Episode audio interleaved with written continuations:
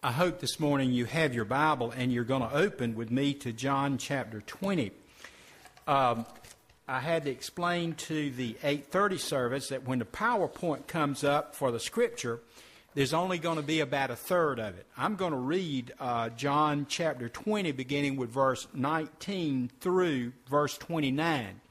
But as I was writing the notes for Fran, uh, And and part of the difficulty of her job is being able to read my writing. Okay, I am not good. I was I, I learned how to write and read in South Carolina, and uh, so I'm still learning how to write and read right now. But anyway, she mistook my nine for a one, and Michelle's going on to the PowerPoint to tell me to hurry up. All right, no, you good, you good, Michelle, you good. Hey, let's pray. Let's pray. Okay. Lord Jesus, you are so good to us. I thank you not only that you came to this earth and died on the cross for us and that the Father raised you from the dead, but I thank you, Father, that you want each of us to know that you're alive. And Lord, so often as Christians, we must confess that we get so busy doing our thing that we walk away from you. And Lord, sometimes we doubt if you're with us. Lord, forgive us. Help us to know that as your children every single day, you're walking with us. Your hand is outstretched to us, and if we'll simply just take hold of your hand, Lord, you'll walk with us and prove that daily you are alive. And Lord, I pray this morning that if there's someone here that is still searching for you, and Lord, they don't know if this church stuff and this, this religion stuff is real, I just pray that today that you'll impress upon their heart that it's not church stuff and it's not religious stuff, but it is a one-on-one relationship with you that you want everybody to have. And I pray that you'll become real, Father, to people that might not yet have trusted you as their Lord and Savior. So pray that as we study again about what happened after the resurrection, Lord, that you'll just help us to understand more of the Word of God and understand more about your Son. May we give praise and honor to him. In Jesus' name, amen. Let me read again this passage of Scripture, John chapter twenty, and I'm going to begin reading with verse nineteen. On the evening of that day, the first day of the week, the doors being shut where the disciples were for fear of the Jews, Jesus came and stood among them and said to them, "Peace be with you." When he had said this, he showed them his hands and his side. Then the disciples were glad when they saw the Lord. Jesus said to them again, "Peace be with you." With you. Notice he says that twice. As the Father has sent me, even so I send you. And I want to point something out. This is the first day of the resurrection. Not only on the last day where he commissioned the disciples to go into all the world, and in Acts one eight where he says, "You'll be my witnesses in Jerusalem, uh, Judea, Samaria, to the end of the earth," from day one to the day that he ascended back into heaven, forty days later, he constantly tells them, "This is your mission. I want you to go out and tell others about me.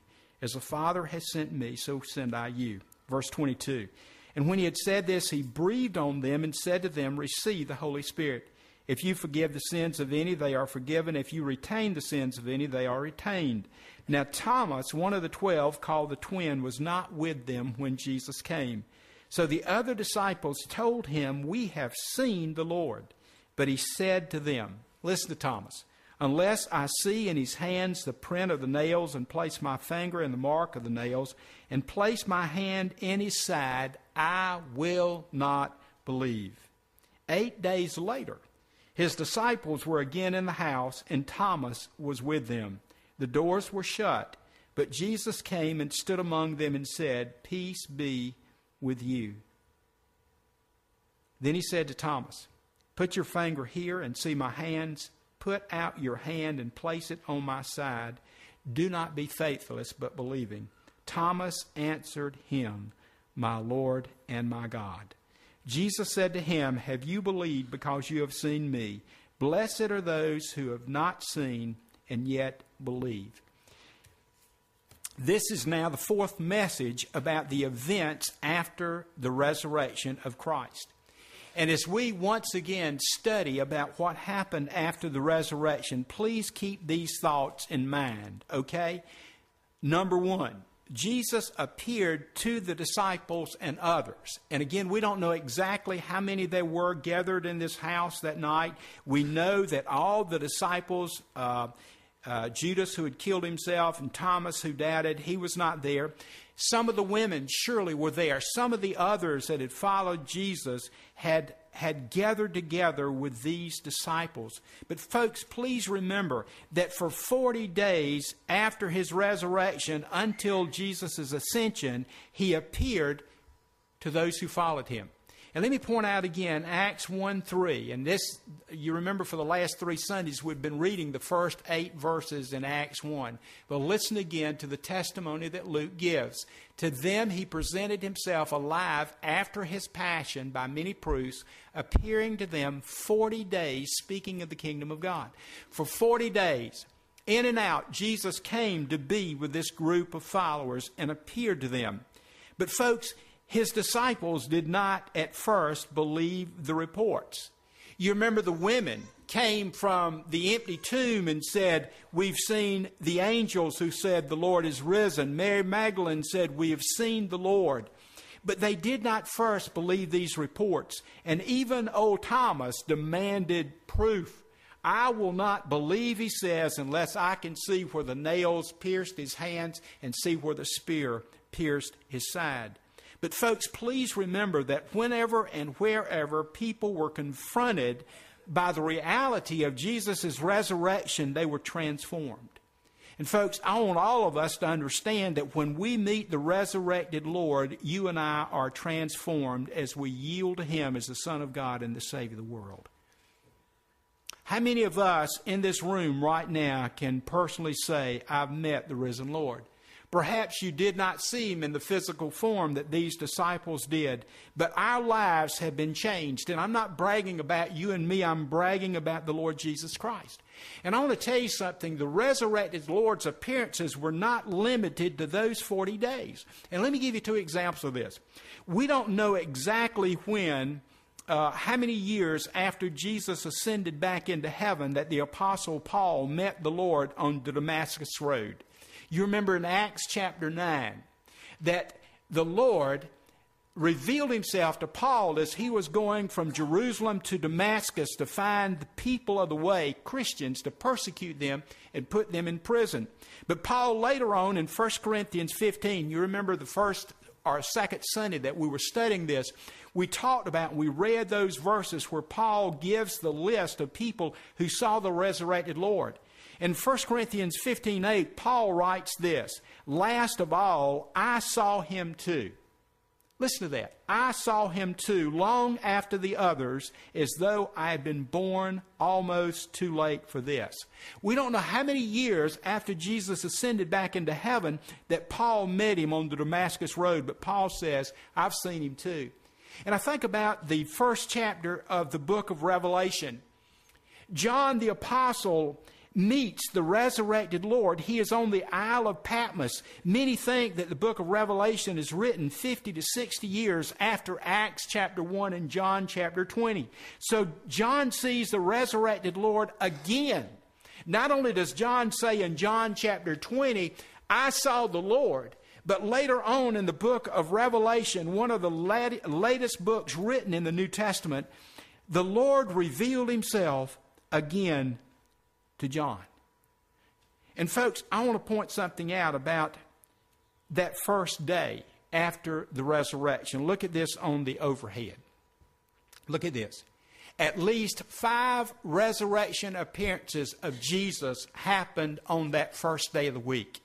The last two Sundays, there's been a little insert in your bulletin entitled forty days from Resurrection to Ascension. And, and and as I've told you before, I want to give credit where credit's due. This is out of the Bible Knowledge Commentary of the New Testament. And during those forty days, Jesus reveals himself a number of times to a number of people. I hope you didn't throw that away. And I hope as you're journeying through the Scripture, you'll read these accounts of the Lord making himself known to others. But on that first day, on that first day, here's five occurrences where Jesus revealed himself. Look at this. He revealed himself to Mary Magdalene, and that's in John twenty, verses eleven through eighteen, the preceding verses of the passage of Scripture that I read. And then he revealed himself to the other women who had come to the tomb in Matthew twenty-eight, eight and ten. He revealed himself to Peter on that first day, according to First Corinthians fifteen, five and Luke twenty-four, thirty-four.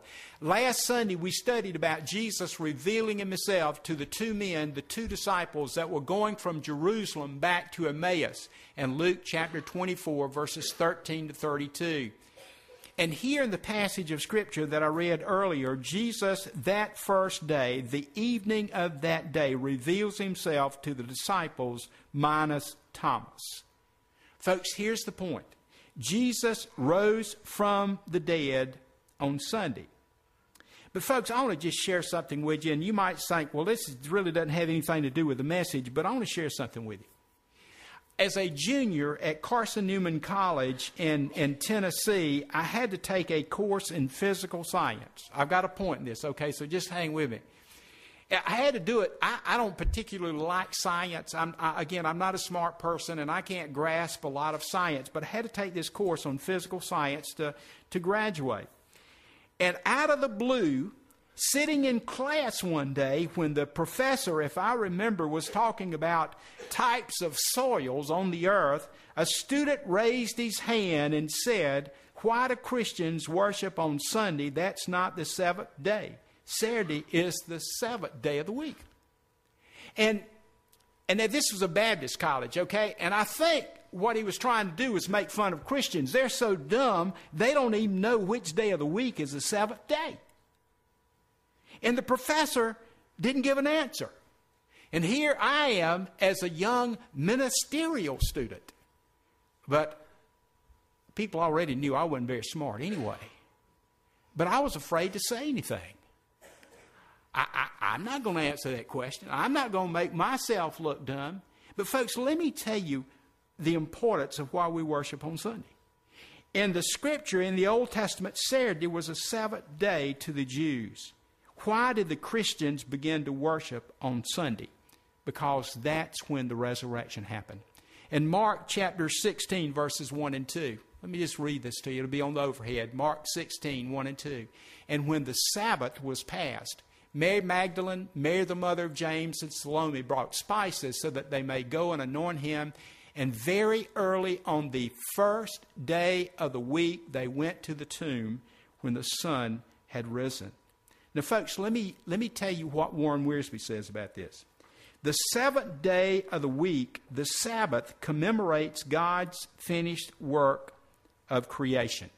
Look at Genesis, and it's going to be on the overhead, Genesis two, verses one through three. "Thus the heavens and the earth were finished, and all the host of them. And on the seventh day God finished his work which he had done, and he rested on the seventh day from all his work which he had done. So God blessed the seventh day and hallowed it, because on it God rested from all his work which he had done in creation." Folks, what's the point? The Lord's Day commemorates Christ's finished work of our redemption, of the new creation. God the Father worked for six days and then rested. God the Son suffered on the cross for six hours. And then he rested. And then he was raised from the dead. The resurrection of Jesus on the first day of the week led the early Christians to gather on Sunday to worship the Lord and to commemorate his death and resurrection. Now, what is my point in all of this? Folks, when we come together on Sunday morning, we are here to commemorate that our Lord Jesus died on the cross for us on a Friday afternoon, but thank God in heaven, the grave could not hold him. And on the first day of the week, God raised him from the dead to prove to the world that he is alive and he is the Son of God. You know, it ought to just add more zip in our wanting to get up and come to church, shouldn't it? Look, I'm not trying to be funny here this morning. I tell you, we have got so much to praise God and thank God for. Have we lost that in our day? This ought to be the most important day of, of our week. And, and for most of us, the important day is what? The day we get off or the day we get paid. And I'm not, those are important days. Amen? But let me tell you something. This is the day in which we come together to worship the King and bow the knee in his presence. But with all that said, let's get back to the hiding and fearful disciples in John chapter twenty. The disciples, minus Thomas, have gathered that first Sunday night. And make no doubt about it, they are petrified. They are afraid. Listen to how John says it in verse nineteen. On the evening of that day, the first day of the week, the doors being shut where the disciples were for fear of the Jews. Folks, they were afraid that just as the Jewish authorities had arrested and killed Jesus, that they might be next. They might be on the hit list. And so they might even be looking for them then. So folks, they were sequestered. They were hiding. And remember the lie that the Jewish authorities had already begun to circulate. Look at this. This is Matthew twenty-eight, verses eleven through thirteen. And this is Matthew's account of that first day. The women have gone to the tomb, and the angel has told them that the Lord is not there, that he is risen from the dead. And listen to this, verse eleven. While they were going, while they were going, this is the women going back to tell the disciples. While they were going, behold, some of the guard went into the city and told the chief priest all that had taken place. Now, you remember that the guards had seen the angels. The guards had felt the earthquake. The guards had seen the stone roll away. Verse twelve, when they had assembled with the elders and taken counsel, they gave a sum of money to the soldiers and said, here's payoff money, y'all. Tell people his disciples came by night and stole him away while we were asleep. So listen, here's the women who are saying, we saw angels, we've seen the Lord, he is risen. And here's the guards who are saying, they're lying, the disciples came and stole the body. What do you think these disciples saw? Man, they're going to come get us. And so they are hiding behind closed doors. But folks, how does Jesus transform his disciples' fear into courage, doubt into belief? And we're not going to be able to get through all of them this morning, but let me give you five things that Jesus does, and we're going to look at these one by one, okay? First of all, Jesus came and stood among them. That's verse nineteen. Secondly, Jesus speaks to them. And what he has to say on this first morning is so powerful and so meaning. Sec- thirdly, I have trouble with math too. Thirdly, Jesus shows him his hands and his side. And remember, Thomas says, I ain't going to believe until I can see where they pierced his hands and they pierced his side. Number four, Jesus commissions them.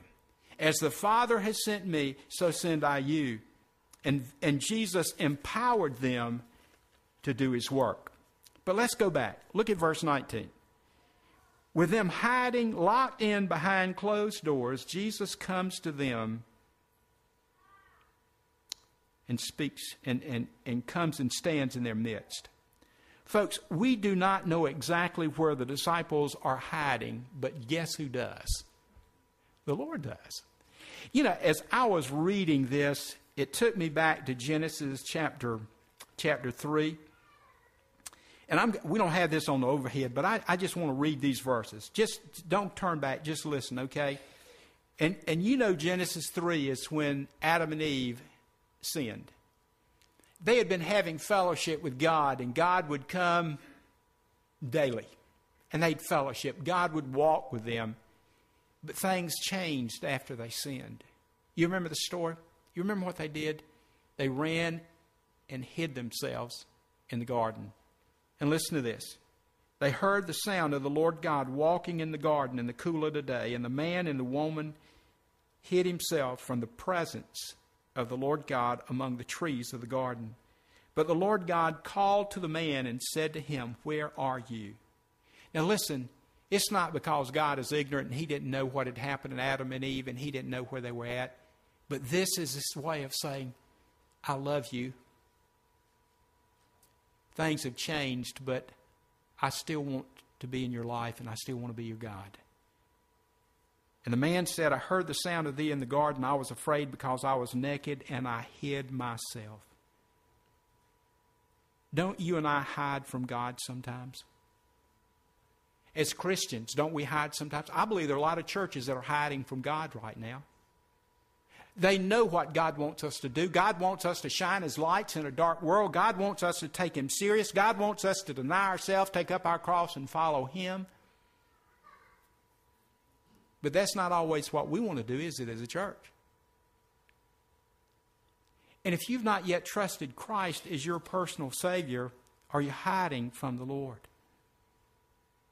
You know that you're a sinner. You don't need a preacher to tell you that. You know that your sin and rebellion is separating you from God. Again, you don't need a, a preacher to tell you that. The Holy Spirit of God's already doing that. You know what, though? The Lord is, He's looking for you. He knows right where you're at. And I can testify to that. I hate, again, to be so personal, but I, I, I just can't tell you enough that Jesus saved me. And in May of nineteen sixty-eight at Grace Baptist Church, when I was sitting at the very back of the church because my mama made me go to church that day, and I had my arms folded in frustration and rebellion against her and against God too, and I refused to hear that old fat bald-headed preacher up there keep talking about Jesus. But do you know what? That day something happened in my life, because the resurrected Lord, not in a physical form like He did for these disciples, but that day, the resurrected Lord let me know that He loved me and that He was real. And I can promise you, I had not read the Scripture. I didn't know what it meant to pray. But that day, it was as if heaven itself opened up and God said, "Herbert, you have been rebelling against me and sinning against me, but I love you and I'll save you." And He became real to me that day. Folks, I want to get back to my point. Jesus came to them and He began to reassure them that He was the resurrected Lord. And folks, again, listen, He was in His resurrected body. That meant that He could enter the room without opening the door. And I'm going to get ahead of myself, but it is, it's, in, in a sense, there's a little humor in this. Not only were they locked in on that first night, eight days later, if you look down at verse twenty-six, the doors were shut. They're locked in again, even a week later. I mean, they're still so afraid of what might happen. But the Lord can enter the room without opening the door. His body was a real body that could be touched because Thomas touched it. His body was a real body that could eat food. His body, body was a resurrected body that was not limited by the laws of nature. So that man that they had seen with their own eyes be put to death on the cross outside of Jerusalem on a hill called Calvary, that Jesus came and stood in their midst. And not only did He stand there, but listen, He begins to speak to them. Folks, if, if you didn't know the rest of the story, what do you think the Lord would have said? Now, again, think about this. Here's these folks that when it came time to stand up for Jesus, they had sit down and they had left. They, one of them, Peter, had denied the Lord three different times. "I don't know this man. I'm not a Galilean. I didn't follow him." Jesus could have rebuked them for their unfaithfulness and their cowardness days before. And you know what? Jesus could have called them liars. Let me read some verses. Matthew twenty-six thirty-three. Peter declares to the Lord that though they all fall away because of you, I will never fall away. And again in Matthew twenty-six thirty-five, Peter says, even if I must die with you, I will not deny you. Had Peter not lied? Yes, he had. And listen to what all the other disciples had said, Matthew twenty-six thirty-five. And so said all the disciples. You know, Jesus could have dismissed them as undeserving failures. Jesus could have said, listen, I'm just going to, I'm going to just fire all of y'all. I'm just going to get some rookies. I'm just going to get some more folks, and I'm going to start a whole new band of disciples. But He doesn't do that, does He? Praise the Lord. Why not? Well, I don't know if this was on the Lord's mind, but as I was reading this passage of Scripture, this is what came to my mind. On the overhead, we're going to have Psalms one hundred and three, verse ten, eleven, and twelve. Listen to these verses. He does not deal with us according to our sins, nor requite us according to our iniquities. For as the heavens are high above the earth, so great is his steadfast love toward those who fear him. And look, verse twelve. As far as the east is from the west, so far does he remove our transgressions from us. Our Lord is the only one that I know of that can completely and totally forgive our sins. There have been many days in my life where I was so unworthy to be called a follower of Jesus Christ. And I am so grateful for his steadfast love and mercy. And I am so grateful that when we ask him to forgive our sins, that sin is abolished by the shed blood and the unending love of our resurrected Lord. But folks, listen to the first words that Jesus says to them. And in this passage of Scripture, he's going to say this three times. He's going to say it twice on that evening, and he's going to say it again eight days later when he confronts Thomas. But listen to what he says. Peace. Peace be with you. Now, if you have heard the word shalom, you know that a traditional greeting of the Jewish people is peace, shalom. But folks, I believe that there is much more at work here, because you see, the work of the cross of Jesus is what? Is peace. Look at these verses, Romans five one. Therefore, since we are justified by faith, we have peace with God through our Lord Jesus Christ. And listen to what Paul says in Ephesians chapter two, verses twelve through seventeen. Remember that you were at one at that time separated from Christ. Now think about this. Before you came to know the Lord Jesus, does this not describe you and me? Separated from Christ, alienated from the commonwealth of Israel, strangers to the covenant of promise, having no hope and without God in the world. But now in Christ Jesus, you who were once far off have been brought near in the blood of Christ. Go ahead, Michelle, to the next one. For he is our peace, who has made us both one and has broken down the dividing wall of hostility by abolishing in his flesh the law of commandments and ordinances, that he might create in himself one new man in place of the two, so making peace, and might reconcile us both to God in one body through the cross, thereby bringing the hostility to the end. And he came and preached peace to you who were far off and peace to those who were near. And folks, let me point out why these words are so important. Jesus is telling them, it's okay. I know what happened.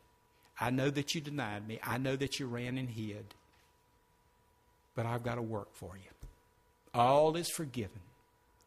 And folks, you know, the message that you and I need to carry to the world is that we can have peace with God when we believe in Jesus Christ as our personal Savior. We have peace with God and the peace of God. Folks, that's our message.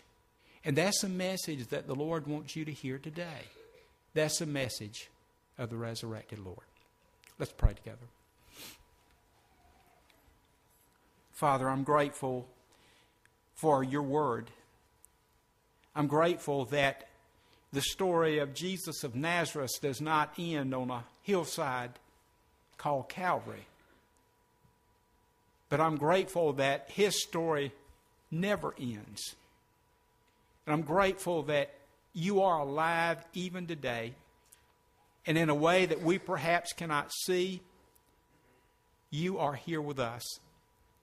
And Father, I pray for every brother and sister in Christ who might be discouraged, who might feel that they've tried, but they've failed to serve you in many ways, and they're discouraged. I pray, Father, that you'll speak peace to our hearts as Christians, and that we would have a new desire and a new commitment to serve you. But Lord, most especially, I pray for those who might be here struggling to understand what it means to have a right relationship with God. Lord, I pray that you would make yourself real to them. Lord, I can't do that. Only you can, but I'm grateful that you will. And I pray, Lord, for hungry hearts, that they'll see that you are alive and that your death on the cross is the way to a right relationship with God. And I pray that you'll give them, Lord, the strength to confess that they're lost in sin, but they would believe that you are the Savior of the world. Father, I thank you again for, for your Spirit that, Lord, guides us to you. And I just pray today that the Spirit of God would be given the freedom to lead all of us to know that you are alive and well, and you want to save us, and you want to work in our lives. In Jesus' name, amen. Our hymn of invitation.